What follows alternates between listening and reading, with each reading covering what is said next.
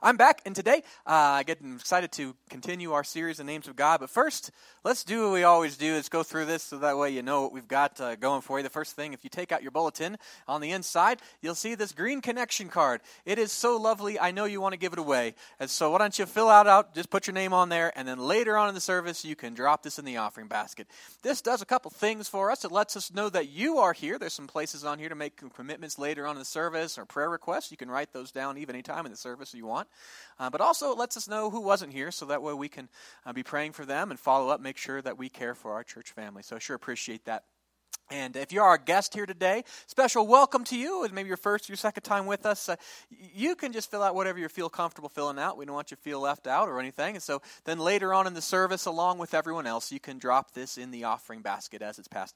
Um, if uh, if you wouldn't mind, though, for our guests, if you wouldn't mind, tell us how did you hear about us? This is really helpful for us. We we want to saturate this valley with the great news about who Jesus is and the incredible opportunity that we have of life in Him, and to be able to love our community well. And so.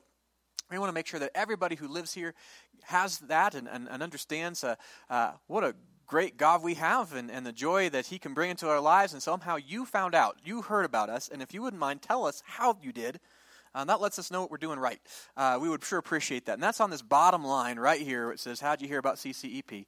Um, we would sure appreciate that. And for our guests, a way of saying thanks for joining us today and for playing along. We do have a gift for you because everybody likes presents. So we have one. It's called. It's a great book called Unshakable uh, standing strong when things go wrong. And so, chances are, even though we do live in paradise, things don't always go perfectly. And so, this book kind of talks about how the scripture helps us through uh, different things in life, such as family problems or illness or lack of purpose or temptation or financial stress or all these kind of things that a lot of us struggle with. So, you can pick up your own free copy of this on the Welcome Center right out there in the foyer on your way out. And then make sure you read the foreword because I wrote it. I'm just so, I still can't believe anybody asked me to write anything, but it does tell you a little about of our church too. So, uh, good stuff. All right. Couple other announcements while you're filling out. Uh, you'll see this time of year, there's not a lot going on because it's summertime and there's a lot going on for everybody. Like in our, uh, so uh, we try to keep the the activities here kind of down, but uh, to a minimum. But one thing is important is our membership class, and that we'll be having today, right after this service. So if you've been with us for a couple months or maybe even longer, and you're interested in what is our church, what's our doctrine, uh, what does it mean to be a member, how do I go about that, all those kind of things. That's what this class is all about. And we would invite you to join us. It's right after the service. It lasts about two to three hours. Uh, depends. Sometimes longer if we've got a lot of questions. I try to do it so often so that way there's smaller classes, so more of a conversation than a lecture. Um, and so that will be right after this message, and we'll be in that room there. Um, and so that'll be good. Also, Church picnic's coming up at the end of this month. We do have three services, so there's a lot of new families, folks that uh, you probably may not know, uh, but they're part of the church family. It's a great opportunity to get to know each other. It's the 29th of July, uh, right down there at the uh, the Stanley Park Large Pavilion. We'll be having more information on as to you know who brings what and all those kinds of things in next couple of weeks and stuff like that. But just put it on your calendar. Uh, a lot of fun. It'll be after our services, and then just till we decide to go home. So there you go. All right. So that's that. Let's uh, get into today's message. Hopefully, I gave you enough time to fill out your connection card. And uh, we're in this series, like I said, the names of God. And this summer, we are talking about different ways in Scripture, especially in the Old Testament, how God revealed Himself to us, the different names that were attributed to Him. Because those names tell us something about God and who He is. And so we get to know Him better. And uh, so that's what we've been doing. Today's name is a pretty fun one. It's Yahweh Nissi. This is a, another one of those compound names of God, so it's two names. The first one's Yahweh. So if you uh, maybe missed the, the message on Yahweh, who is that? It's in, in the Bible one. It's L with the capital O R D in there. Um, that's Yahweh. Um, you'll want to make sure that you go back and listen to that because all of these compound names start with that. And so all of the Yahweh fits into then what we're talking about. And then today, Nissi, which means banner. Uh, and so the Lord is my banner. And it might not make a whole lot of sense why that's such great news, but it really is great news we'll talk about today. But first, our memory verse, which comes to us from Romans 8:31, which says this, "If God is for us, who can be against us?" Isn't that a great verse? In context, as we get in Romans 8, here's is happening. It's saying this is the, talking about the greatest battle of all battles, the battle for our very souls, right? Our battle for our salvation.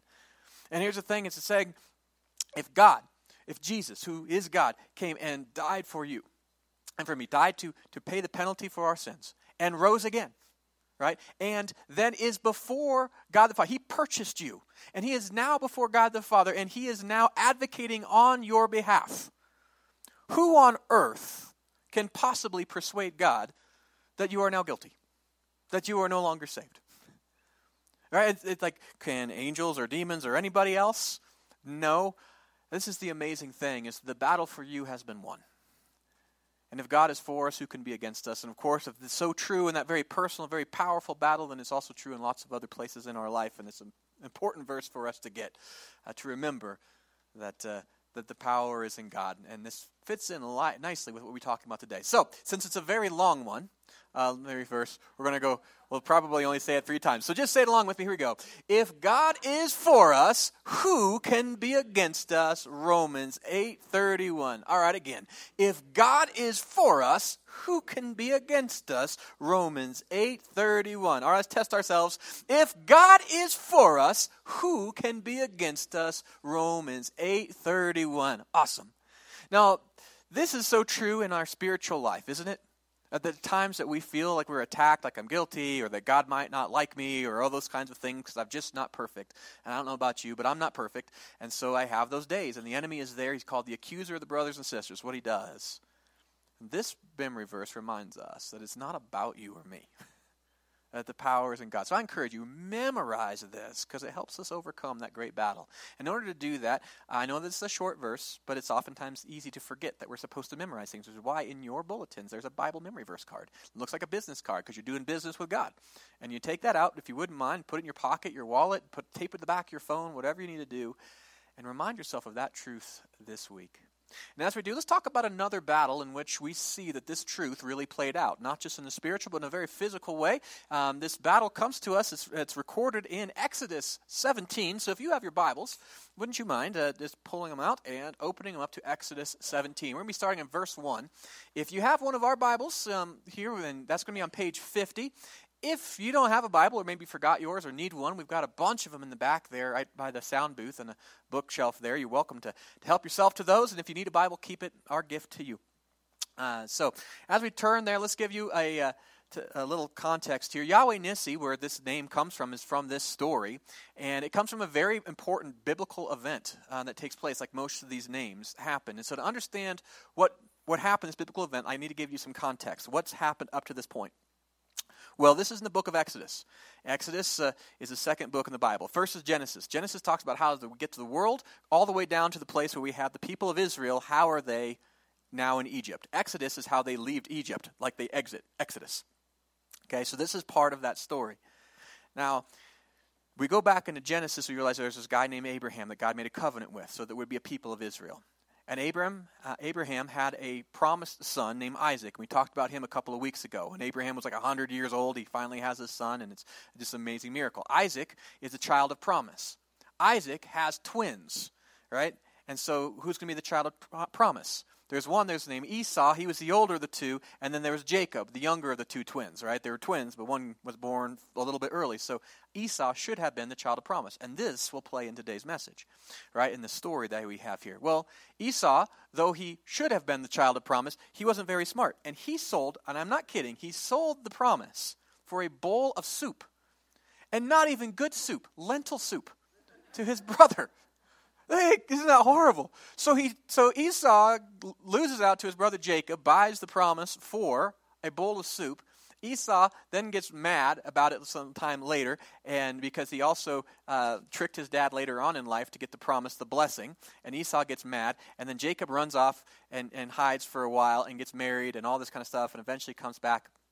And so there was some bad blood between these brothers. And uh, near the end of, of kind of the, their story, we find that Jacob is coming back home and he's terrified of Esau, that he's going to meet him. And so uh, he has his camp set up, figuring that his brother's just going to slaughter him, but he doesn't. But. Uh, but on the way back, uh, Jacob, his name means heel grabber, which um, in their in that language was like deceiver, like trickery man. That was his name, and he had proven that pretty much his whole life. And so on his way back, before he meets his brother, God wrestles with him. Like they have a, a, straight up wrestling match, and they wrestle all night long. And at the end of it, God touches his hip, makes him um, limp, so that way he remembers that he had this wrestling match. But at the end of the match, then God renames him and he says, Your name isn't, isn't deceiver man anymore. Your name is Israel, which means wrestles with God, which is pretty, pretty cool. So God now changes his name and he, he reunites with, with his brother Esau, and that's kind of the end of, of what we figure is their story as brothers, but not as their children. Then we have then Jacob, who is, who is Israel now. He has 12 kids, 12 sons. And those 12 sons become the 12 tribes of Israel. Those sons have kids and all those kind of stuff. They end up in Egypt. The things are going well for a while, then things go south on them, and there's a Pharaoh that's there, and he doesn't know who they were and why they were there, and so they make them slaves. And so now they're slaves in Egypt, and they're slaves for quite some time, hundreds of years as slaves, and things were really bad. And so this is the end of Genesis. Then we get into Exodus, and God says, All right, enough of this slavery stuff you're going to go back to the promised land. And so he raises up a, a young man who is named Moses to be their deliverer. Now, Moses was a slave, and at the time, all of the boys that were um, Israelites were supposed to be thrown into the Nile River so they'd be drowned. In which, but Moses' mom couldn't bear to do it. So she put him in a basket and, and sent him down the Nile River. And Pharaoh's daughter finds him and he gets brought up in Pharaoh's house as one of Pharaoh's own family, which is just a fascinating story. And you should read it. It's an amazing thing how God works. For 40 years, Moses grows up as a prince of Egypt. And then one day, as a 40 year old, which is about my age, he looks and he sees some of his people, the Israelites, being mistreated.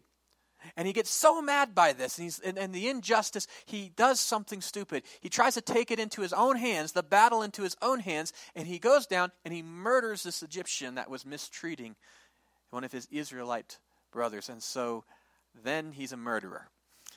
And so Egypt now is, is going to hunt him down and they're going to execute him because that's what you do to murderers. And so now Moses runs off and for 40 years, he works on the outskirts of this massive empire of Egypt as a shepherd. And he gets married, and basically he figures his life is now gone. He's an 80 year old guy and has been. Used to be a prince, now a shepherd on the outside working for his father in law. And then God shows up and says, oh, I've got something for you. And he makes this bush burn, but doesn't burn. So Moses is like, well, that's cool. And he goes over to it, and God says, you know, take off your shoes, place you're standing is holy. And God meets him and says, Moses, you're going to go back to that land, the place that you are fleeing from. You're going to go back there. And you're going to set my people free. And Moses, of course, had some questions and some concerns, as you would think and God answers them. And one of the things that God does is, is, is, Moses said, Well, how, what's going to validate the fact that I say that you, you sent me, right? and, and God says to Moses, Hey, you see that stick over there? Go pick it up. So Moses like, All right, I'll go pick up the stick. And he picks up the stick, and God says, Cool. See that stick? And he says, Yeah, I see the stick. God says, Drop that stick onto the ground. He's like, All right, drop the stick. And then it turns into a snake. Whoa.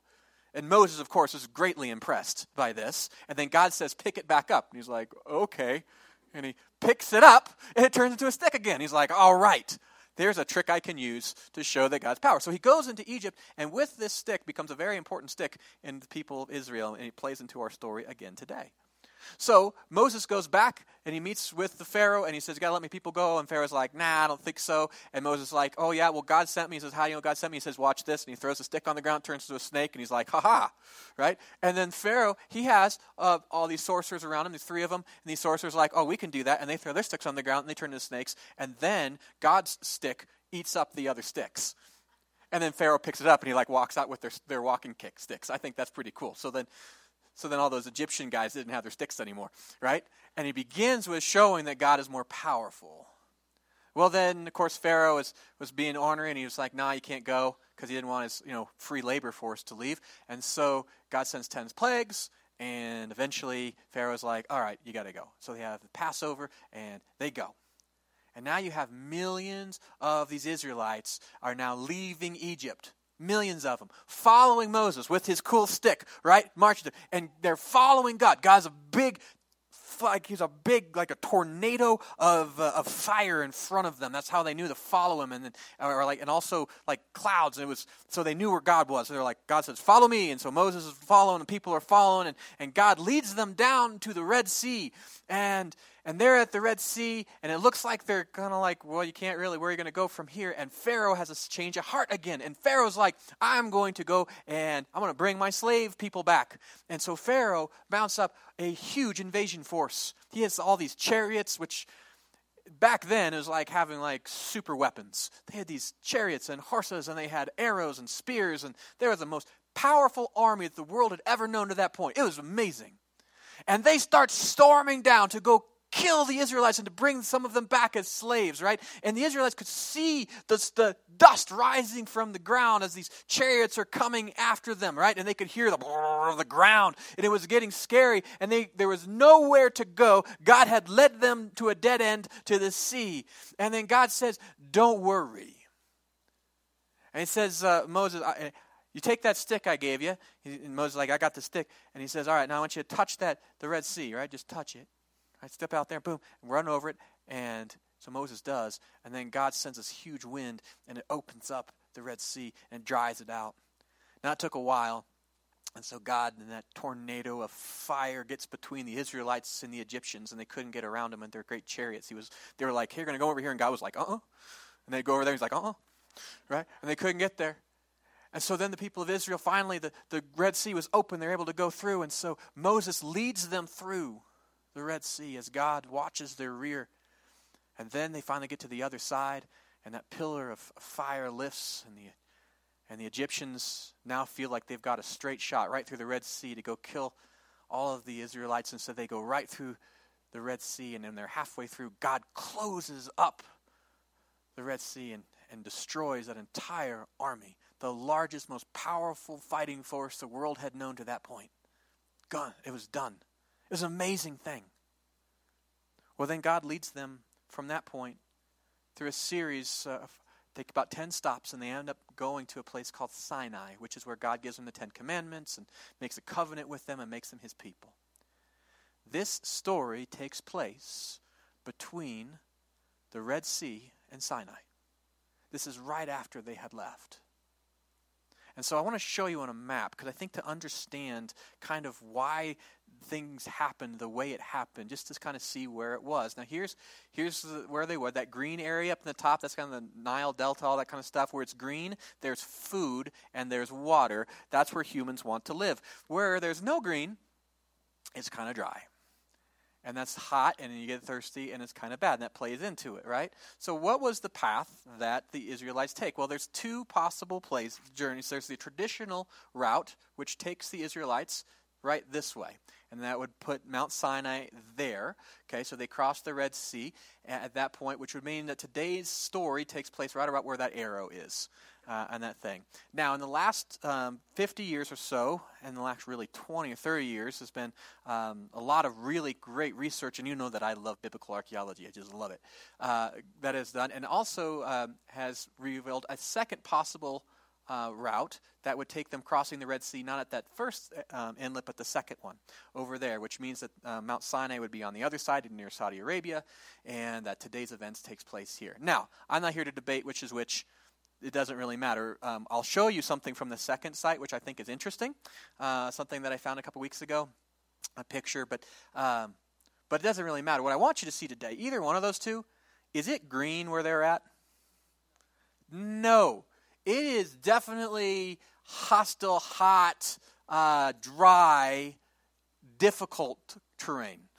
That's where God frees them from Egypt protects from that green area where there's everything and leads them to the desert. I mean, there is nothing there. There is no water. There's nothing. And so here's what happened is the people, they were free. They got free from all of the, the Egyptian, the slavery, and then from the Egyptian army. The army, everything's dead, right? And now they're free, but they are in the middle of a desert. And if you have ever hiked anywhere and forgot your bottle of water, you will understand this was not happy they had little kids and, and older people, and they were carrying all kinds of loot and all that kind of stuff. And, and so they're walking around and they're thirsty. And so there's like, God, what are we going to do? Because you need water. And so God, He leads them in this, in this He's in this uh, amazing um, tower of, of clouds that are following him, and he leads them to these place where there's these, these pools of water. And these pools of water, people are like, oh, good, we have water. And they run up to the water and they start drinking. They're like, oh, the water's horrible. And they're like, they're like, Mara, which means bitter, right? And if, if that name sounds familiar, uh, you think back in the book of Ruth. There's a gal named Naomi, Ruth's mother-in-law. She had a rough time. She, she had a they had this whole famine that was this, that was happening in her land, and so she and her husband and her two boys left, and they went to Moab, and then her husband and her two sons die, and she comes back, and what does she say? She said, "Don't call me Naomi, call me Mara, because I'm bitter." Same word. That's what this water was. It was just bitter water. Water you don't want to be around. Water you cannot drink. They're like, well, they're gonna we're gonna die of thirst, or we're gonna drink this nasty water and die. We're dead either way. That was bad. And so what does God do? says Moses, hey, uh, go over there and I'm going to make the water sweet. And so Moses does. He goes, bah, bah, bah, and God makes the water sweet. And then they could drink. It was amazing. God made a miracle. And he showed them that he could even take bitter water and make it sweet in the middle of the desert. And so the people of Israel were like, yay, they drank. And then after that crisis was done, then they thought, we've been hiking for a while because the Red Sea's long and it's a long hike. And they're like, we're hungry. And there's not a lot of green. And all the snacks we packed from Israel or Egypt are gone. And so what are we going to do? And they're like, we're going to die of hunger. And then God said, don't worry. And they wake up the next morning, and on the ground are a bunch of like honey wafers. And they're like, what is it? Which in Hebrew is manna. they're like, I don't know, but it's tasty. And so they start eating. God said, yeah, I'll provide for you. I could make food out of thin air if you need it. And so God provided for them. And so, with this, seeing God free them from slavery and from annihilation and from thirst and from hunger, God says, Now follow me deeper still into the desert. So the people then, they pack up camp and they follow God to a new place called Rephidim. And Rephidim is even deeper into the desert. The thing was about Rephidim was, it's not that it had bitter water there, there just was no water at all. And it was one thing for God to turn bitter water sweet, but God had them camp somewhere there wasn't even water to be seen. You couldn't look out and see water in any direction. And that's where we, we pick up our story. In verse 1 here, it says, The whole Israelite community set out for the desert of sin. That's in Sinai. And they traveled from place to place as the Lord commanded. And they camped at Rephidim, but there was no water for the people to drink.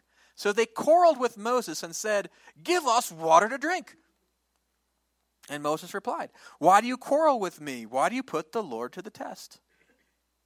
And you know, really, when I first read that, I thought, man, Moses, why is he so upset, right? Well, He's like, well, for starters, God just had saved you from the Israel, the Ten Commandments. Don't forget about, uh, well, not the, the Ten Plagues. Do you remember that?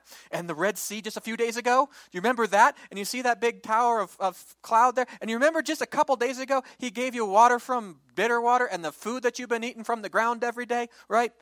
Moses like, how much? I imagine he was probably thinking, how much can God prove to you? He didn't bring you out to kill you. So I can see why he was upset with them, but but they were still thirsty, and they didn't see where there could be water, and so. But it said the people were thirsty for water, and they grumbled against Moses. And so in verse 4, it says, Moses then cried out to the Lord, and he says, What am I going to do with these people?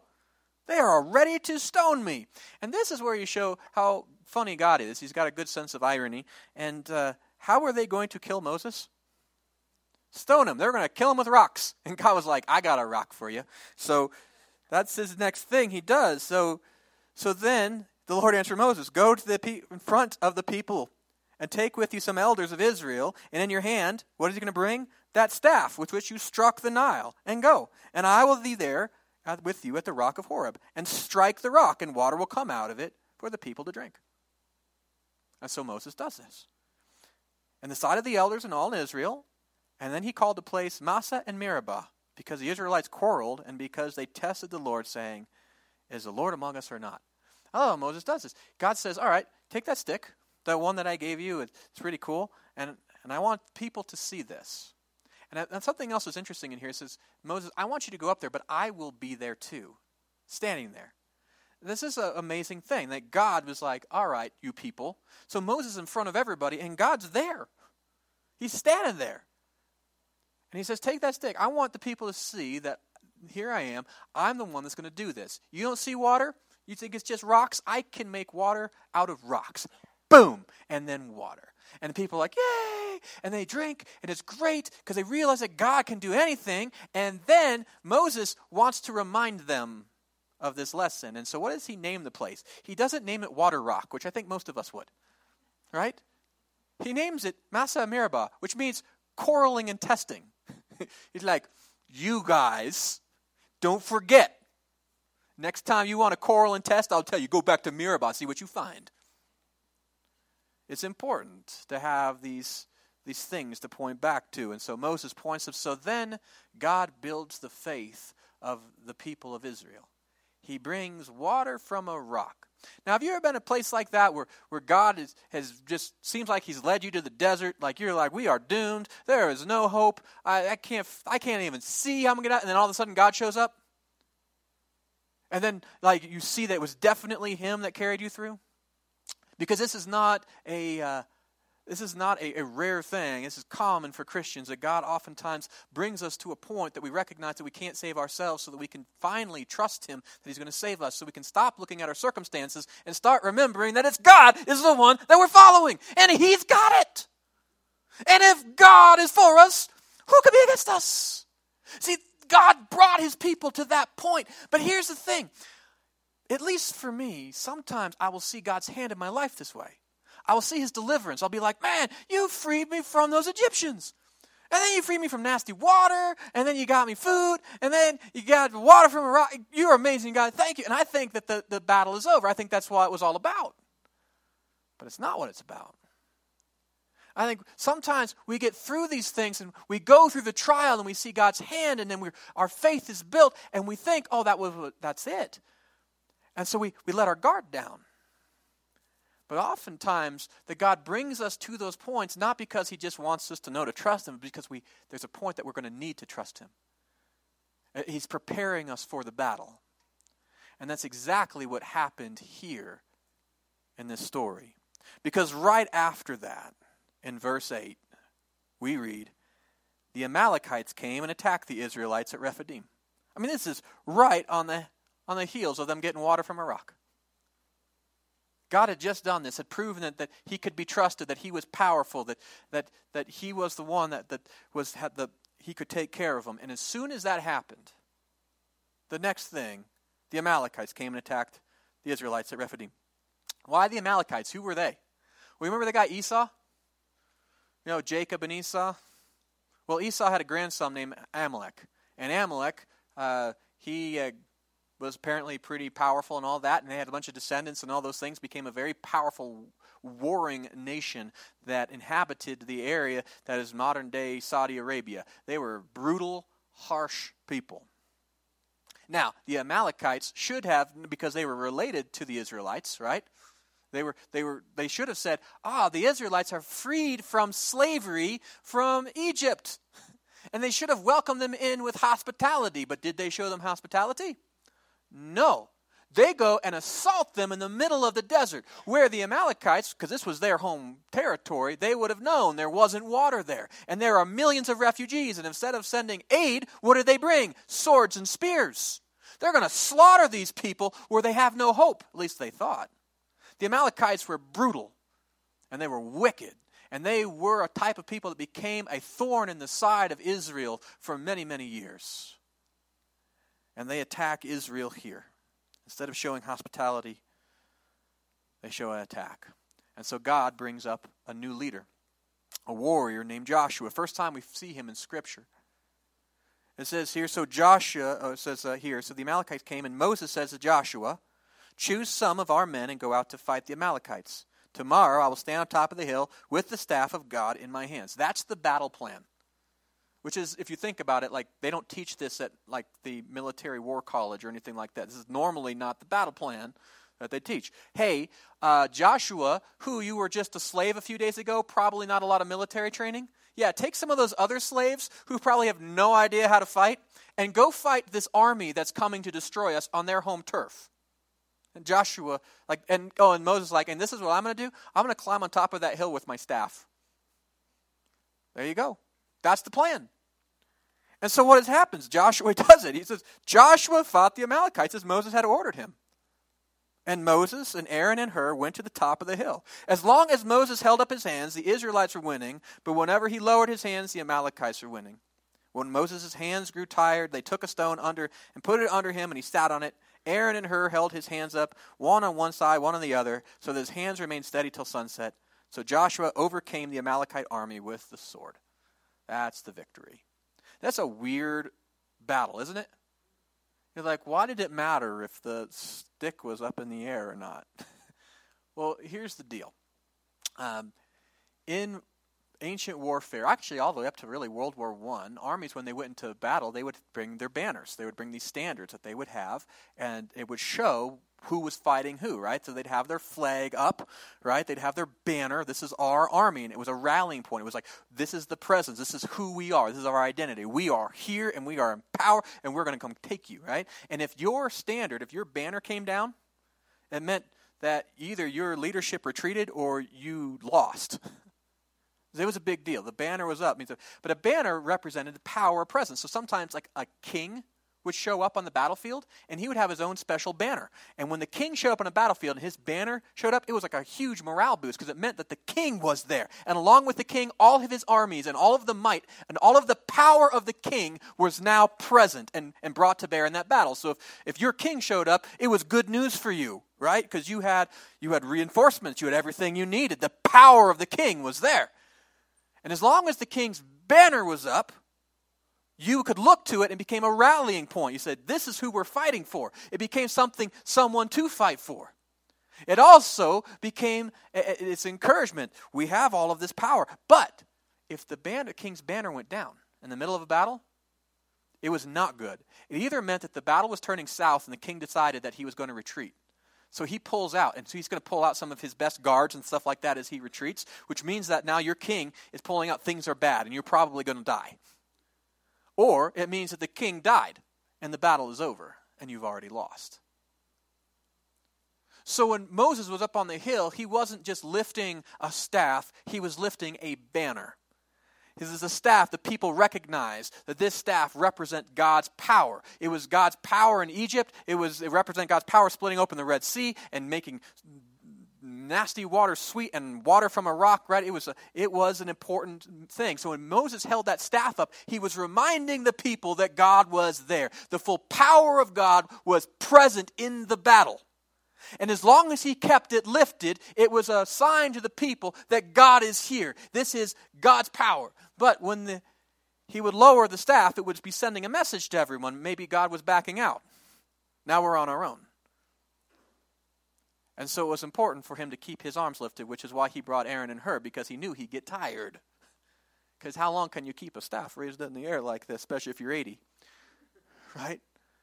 And so this is a great lesson, I think, for us, and and I think uh, cooperation, working together. Think about the church. Was this battle? Let's go to the battle. Let's let's go to the victory. The victory is the fun part.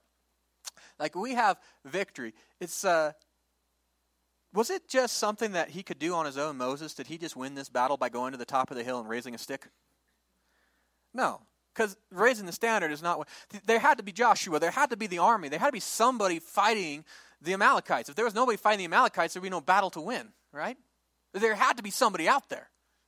At the same time, we see that it was important that they recognize this, that the, the Israelites didn't have the strength or the ability in themselves to win the battle. They were just freshly freed slaves. and the proof of that they couldn't win the battle on their own was the fact that every time that Moses' hands came down, they started losing. As brave as Joshua was, he couldn't win the battle on his own either. They needed each other. And it is like that for us in the church. You recognize that God has called us to do a mighty work. And none of us can do it on our own. Even Moses, great Moses, he couldn't do his part all by himself, all alone. Everybody wears out eventually, which is why you need to be part of a church. That we cannot go and do what Christ has called us to do in this world alone. That's why being part of a church is so important. And we all have a role to play. We all have our part to do. Some of us play the role of Joshua's, and sometimes we get to play the role of Aaron or Hur, and sometimes you get to play the role of Moses. But all of us have a role to play, and they all matter. But here's the thing we can't forget is that the victory came from God. You see, we have to be faithful, don't we? God says, Go into the world, make disciples, baptize them in the name of the Father, Son, and Holy Spirit, teach them to obey everything I've commanded. Right? This is what God told us. We have to be faithful, love our families, forgive people, care for other people, even when they can't pay you back. We need to go. we got to fight the battle. Forgive people when they don't deserve it, right? Be nice to people when they're really nasty to you. We have to fight the battle. We have to go out there and we have to be faithful. But let's never forget that it's not us that's going to win it because you, you don't have the skill to overcome this world. We have to be faithful, but God is the one who wins the battle. He's our banner. It's his power. And so in this victory that we recognize that Moses only rose the, the rod, the only reason the stick was powerful is because it was representing a God who was very, very powerful. It was uniting the people under the banner of God. And so God wins. And so what happens next is that Moses, the very first thing he does, is he, uh, he builds a memorial to it. And so he says here, it says uh, in verse uh, 14 So the Lord said to Moses, Write this on a scroll as something to re- be remembered, and make sure that Joshua hears about it, because I will completely blot out the name of Amalek from under heaven. Now, this is a crazy thing. God says the first thing happens after this write it down. Why? Because we have short memories, don't we? I mean, it was just like the that day that God brought water from a rock. It was just a couple of days earlier that he that he started bringing manna from heaven. It was, it was not that long ago that he destroyed the Egyptian army. And the people, all the way through, kept forgetting. And we are no better than them. That's why I say when God does something in our life, in your life, when you see him show up, write it down. Remind yourself. This is God in your life. This is God, real God in your life, and this is the evidence of Him in your life. We cannot be so so so uh, short memoried. We have to, to, to look back and say, you know what? God has done these things, so we stop panicking next time we come up against an adversary. Write it down.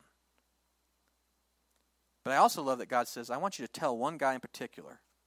Said, Tell Joshua. Why? Well, Joshua at this point, he just he just came out from slavery, but God had big plans for Joshua, didn't he? But Joshua also had skin in the game now. Joshua, he saw his people be attacked, unprovoked attack, brutally by this group of scoundrels, this horrible nation that came up trying to destroy them, and Joshua had to go out and fight these guys. And God was like, Joshua, I helped you win the battle, but also I think God was taking a little victory lap. He says, Josh, but I want you to know this. I'm going to win the war too. These nasty people who have attacked my people, they're not going to stand. I'm going to destroy them. I'm going to finish this, Joshua. You don't have to. The battle is mine. And you know what happened is that God did do that. First, uh, King Saul, God commanded King Saul to go and to wipe out the Amalekites, but he didn't do it. So then it was Hezekiah in the 8th century BC who was faithful and, and with God's command wiped out the Amalekites completely. Well, there's none left. It was they are completely gone, which is why I had to explain who the Amalekites are, because there's none around. God keeps his word. And it's a very terrifying thing to be on the opposite side. If God is for you, who can be against you? But if you are against God, it doesn't matter who's for you. And the Amalekites, of course, picked the wrong side.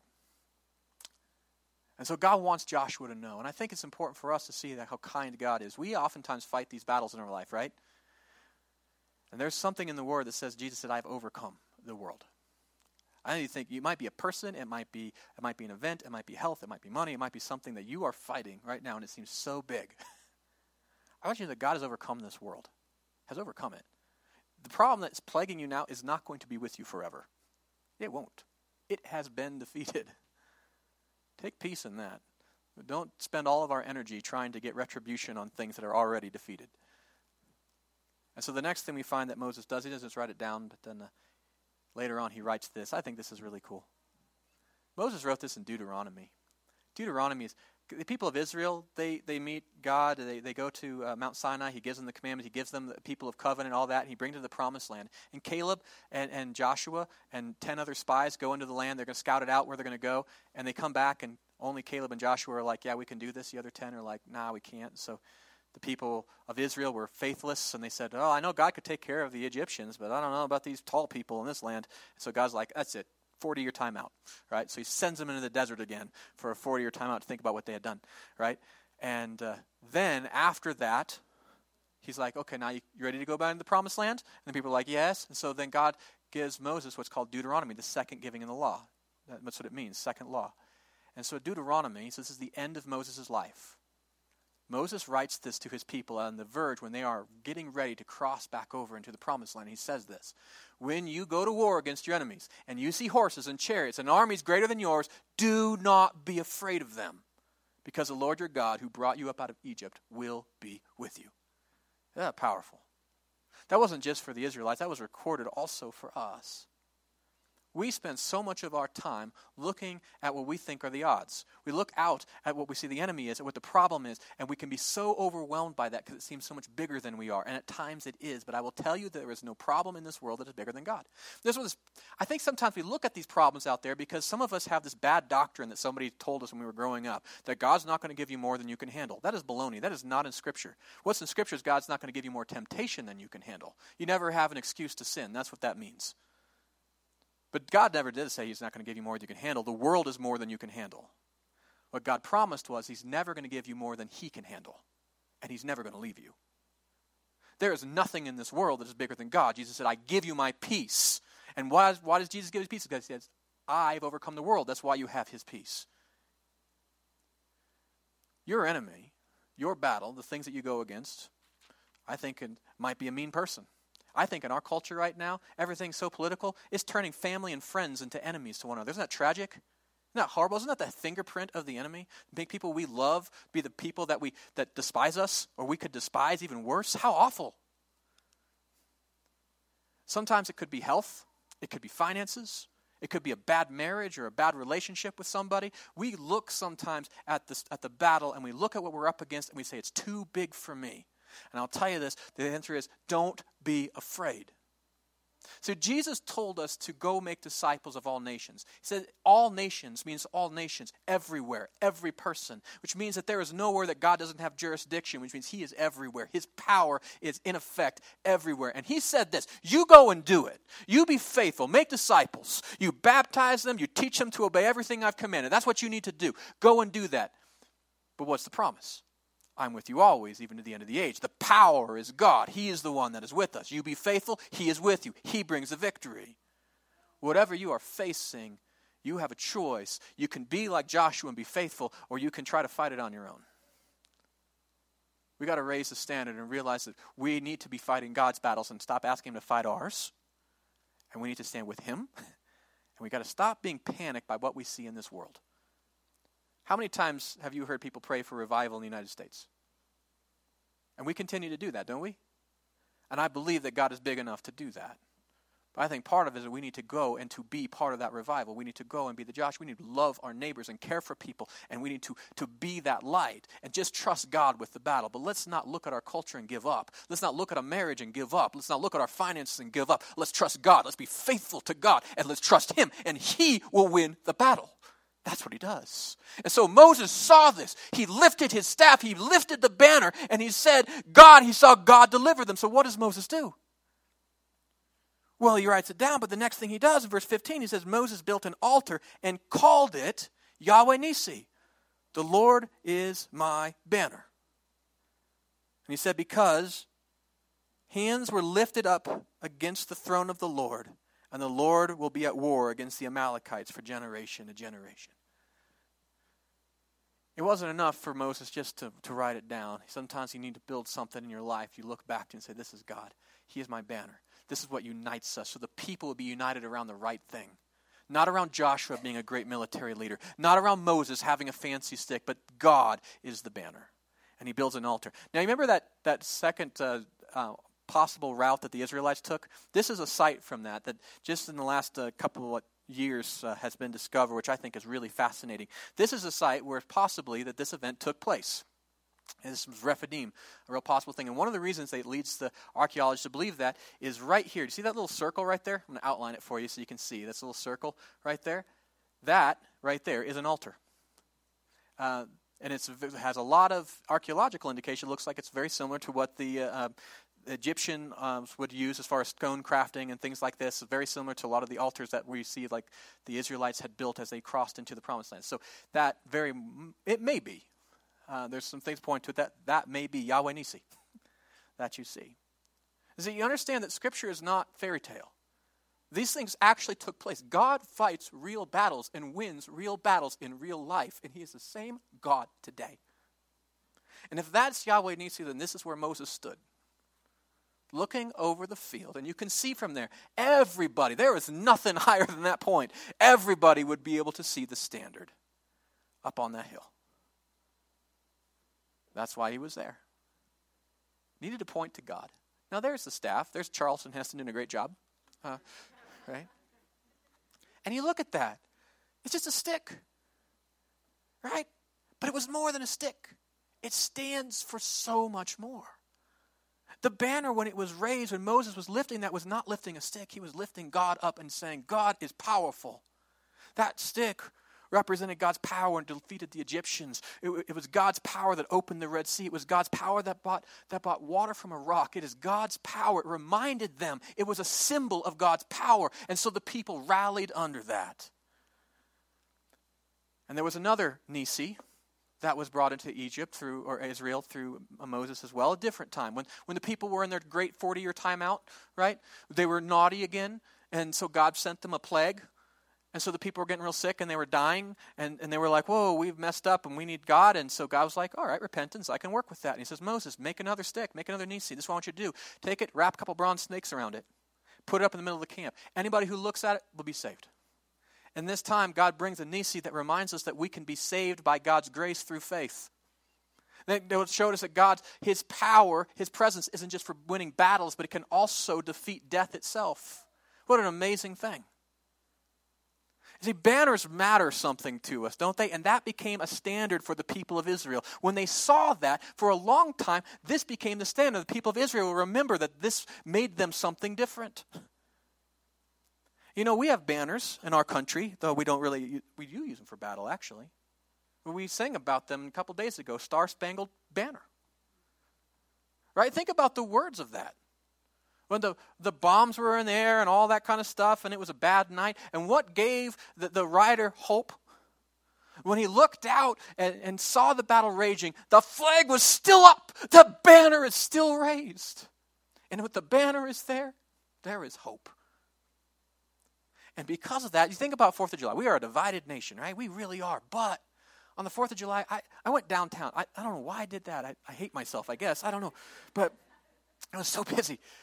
But it was something amazing. It was a crazy time in our country where, where I didn't see people walk around. Everybody had like red, white, and blue on, and, and I saw like these like a lot of women had like these cool things on their fingernails that looked like flags, and and they had uh, like kids with bandanas, red, white. Everybody with flags, right?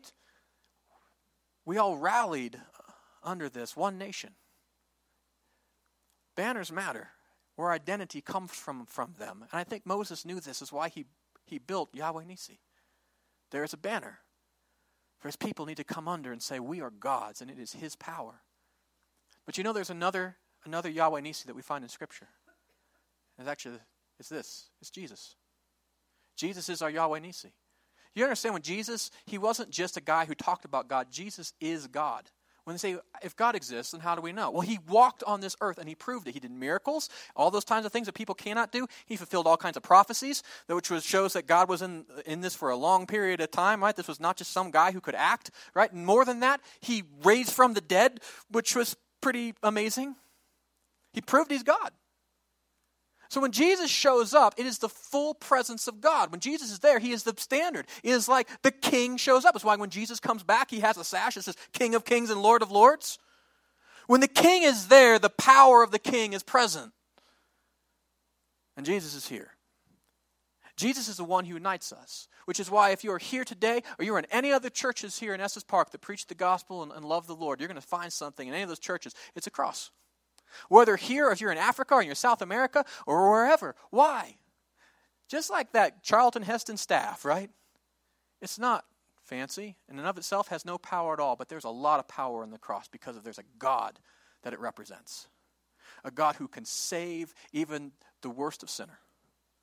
a God who loves even the person that is the most lost, a God that can overcome this world with the most simple of things. He's a powerful God. And that's why we cross. It's what we rally around. We rally around Jesus, don't we? That's what Christians have in common. We are saved by God's grace through faith in Jesus Christ as Lord and Savior. All of us. He is our Yahweh Nisi. He is our banner. And He's the one that brings us victory. Because where there is Christ, there is victory. He has already overcome. And so we see this in John 3. Jesus says this about himself. He says, Just as Moses lifted up the snake in the wilderness, so the Son of Man must be lifted up so that everyone who believes in him may have eternal life. Jesus is saying it's just like that. You can look to him, be saved by God's grace through faith. He is there to, to bring us that. He is, he is our Nisi. And we are in a spiritual war. We have two battlefronts. One's on the inside, one on the outside. Don't we? Think about that inside battle. You want to do what's right, but you end up not doing what's right? You're just like the Apostle Paul. He writes about that. He says, I want to do what's right and I don't do it. And I, want, I don't want to do what's wrong and I find out I'm always doing what's wrong. Right? What's wrong with me? Who can save me from this body of death? He says, Thanks be to the Lord. Thanks be to Christ Jesus our Lord. That's the power. There's this battle on the inside. See, this is why legalism never works. We can follow the law all day long, but we'd be like Joshua out there fighting the war without any God behind us. That's why legalism just leads to nasty people. But it's why faithfulness is different. And though they look very similar, faithfulness is very, very different. And following God and saying, God, I'm not doing, I'm, I cannot, in my own power, really forgive this person. I can't be as loving as I need to be, but I'm going to I'm going to follow as best I can. And when I mess up, I'm going to say, God, I'm sorry, and help me. I need help.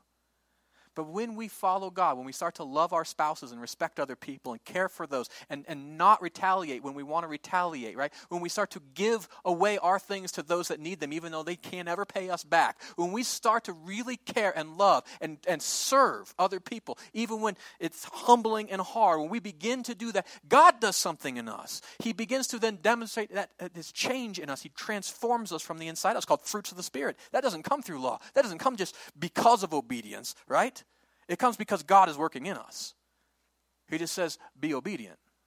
And He's the one that brings about love and joy and peace and patience, gentleness, kindness, goodness, up all those great things. You're going to find them in your life. You got to be like Joshua. You just got to be faithful. You got to go out and fight the fight.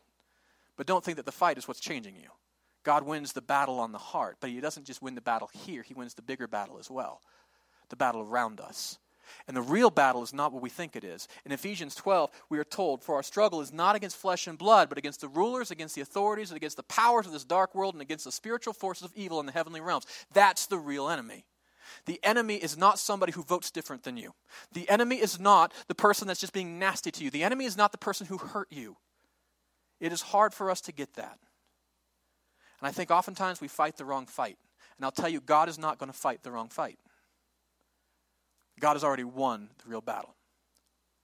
And he says this love your enemies, bless those who persecute you. That's what he says to do. He says, pray for those that, that harm us. That's what he says to do. He says, care for those that can't pay you back. He says, forgive the people who don't deserve it because he forgave you. And you didn't deserve it either. This is the battle. We don't fight against small things like other people or political parties or stuff like that. We fight on a much bigger scale. God is building a kingdom, and He's called us to it. The bigger things. And we fight the real fight. We call out the enemy in the darkness where it is, and we go against that. And we let God win the war. So just be faithful. Fight the fight. Do your part. We're in it together as a church. We all have a role to play and we'll let God win. So, what do we learn today on this? Well, I think the starters is that God is for us who can be against us. Don't give up. I don't know what your situation is, but it's never too it's never hopeless because God is with you. But make sure you're fighting God's battle. And let him win. Something else I think we understand is Yahweh Nisi. The Lord is our banner. He is. He must be. A banner is a sign of power and presence. Recognize that. A banner is, is a rallying point, and then therefore recognize that Jesus is our Yahweh Nisi. Fight for Him. Live for Him. let him do his work in us. How do you practice that? How do you put this in the practice today? Well, if you have your connection card, pull it out. I've got some ideas, some next steps. How do we live in this? First thing that you can do I think you can memorize Romans 8:31. Maybe that's what you want to do this week. If God is for us, who can be against us? Stop being afraid by what you see. God is so much stronger.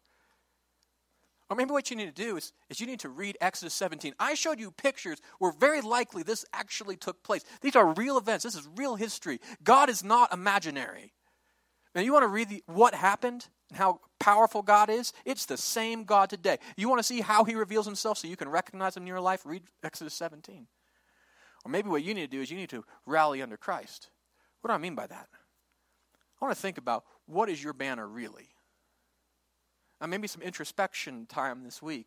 And how do you figure out what your banner is? Figure out what is what does your life revolve around? Because that's really the most important thing to you, isn't it? What the rest of your life revolves around, what you're willing to sacrifice other things for. That's what you're. And if it's Christ, that's awesome. Rally there. But if you find there's something else, it might be other good things. It might be family. It might be pleasure. It might be uh, work. It might be who knows what it is. But if you find that you your life revolves around anything other than Jesus, He's not the biggest, most important thing in your life. You're under the wrong banner, and you're not going to win that battle on your own. So maybe what you do is do some introspection this week and say, you know, I'm going to rally under Christ. I'm going to really make sure that He's my priority in my life so I can see His power in my life.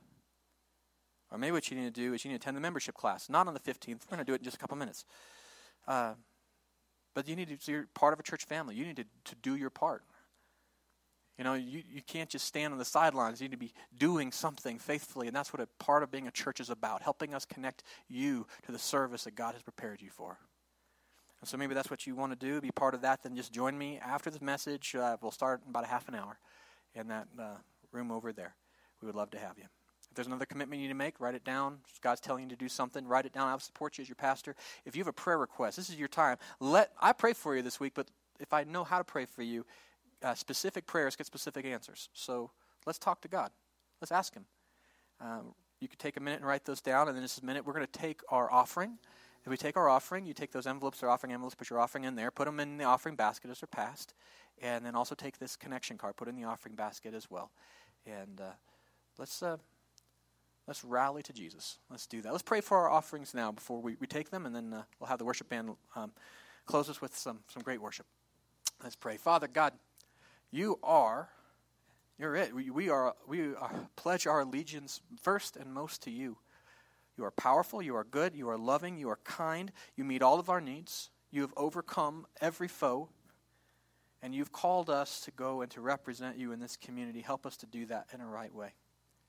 Lord, I pray that you would search our hearts, and if there's anything standing between us and you, Father, that you would do us the kindness of removing it, showing us what we must lay down Father, and so our priorities can be right. God, help us to be a loving church, a community that cares for one another in truth, not just with words. A community that reaches out to this community in a way that represents your character well. Father, we've made commitments today. We know that legalism isn't going to change us, so help us not to do these things to try to earn your approval, but instead, Lord, let us just be faithful in these actions, to trust you to invest in your kingdom, to say, May your kingdom come and your will be done in our life, just as it is in heaven. Lord, in that I pray that you would transform us, change us in the people that we need to be. Help us fight the right fight for you, with you, for your glory. And Father, too, we pray for our offerings and our tithes. We bring these back to you, one of obedience, but Father, also out of love. Thank you for caring for us. Now we invest in your kingdom, for you are worthy. We lift all this to you in the powerful, wonderful name of our Yahweh Nisi Jesus. Amen.